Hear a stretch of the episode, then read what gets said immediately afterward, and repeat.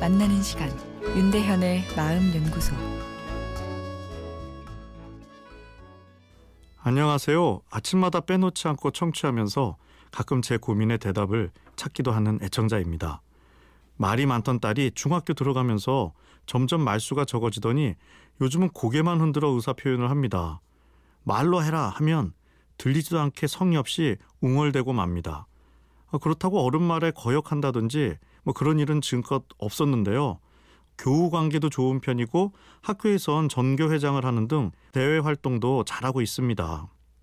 어릴 때 쌍둥이 오빠가 고집을 부리면 어쩔 수 없이 딸아이가 포기해야 할 때가 많았는데 아, 그 영향인지 걱정됩니다. 제가 무언가를 잘못하고 있는 건 아닌지 이 딸아이가 표현하지 못하는 이유가 무엇인지 정말 알고 싶습니다. 침묵도 분명하면서 강력한 표현입니다.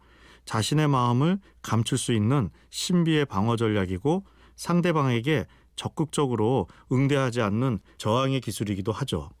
어, 그래서 침묵은 때론 달변보다 밀당에서 이길 수 있는 핵심 기술이기도 합니다. 답답한 쪽에서 자기 속내를 먼저 드러내게 되니까요. 전통적인 정신치료 기술에서 치료자는 하얀 도화지가 되어야 한다고 하는데 이는 치료자가 중립성을 지켜야 함을 얘기하는 거죠. 상담 받는 자의 마음을 정확히 알기 위해서는 치료자의 색깔을 숨겨야 한다는 것입니다. 핵심은 치료자가 최대로 말을 아끼고 침묵을 유지하는 거죠. 아, 저는 적성이 안 맞아 말을 많이 하는 정신과 의사로 살고 있습니다만 하여튼 침묵은 달변보다 더 묵직할 수 있는 소통 기술입니다. 오늘 사연의 여학생 중학교 때부터 말수가 적어졌다는 것은 사춘기의 변화인 거죠.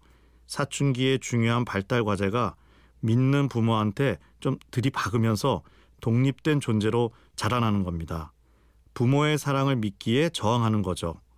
어, 그런데 마구 저항을 하기에는 무의식적으로 쌍둥이 오빠의 존재가 신경 쓰일 수밖에 없습니다. 형제간 경쟁이 함께 존재하는 거죠. 어, 그래서 생활은 잘하면서 침묵 정도의 저항을 무의식적으로 하고 있는 것은 아닌가 생각되는데요. 학교나 사회에 인간관계까지 문제가 있다면 고민을 하셔야 하지만 학생회장을 할 정도의 리더십이라면 걱정할 것이 없습니다. 남이 들으면 고민이 아니고 자랑할 것으로 배 아파할 사연이네요.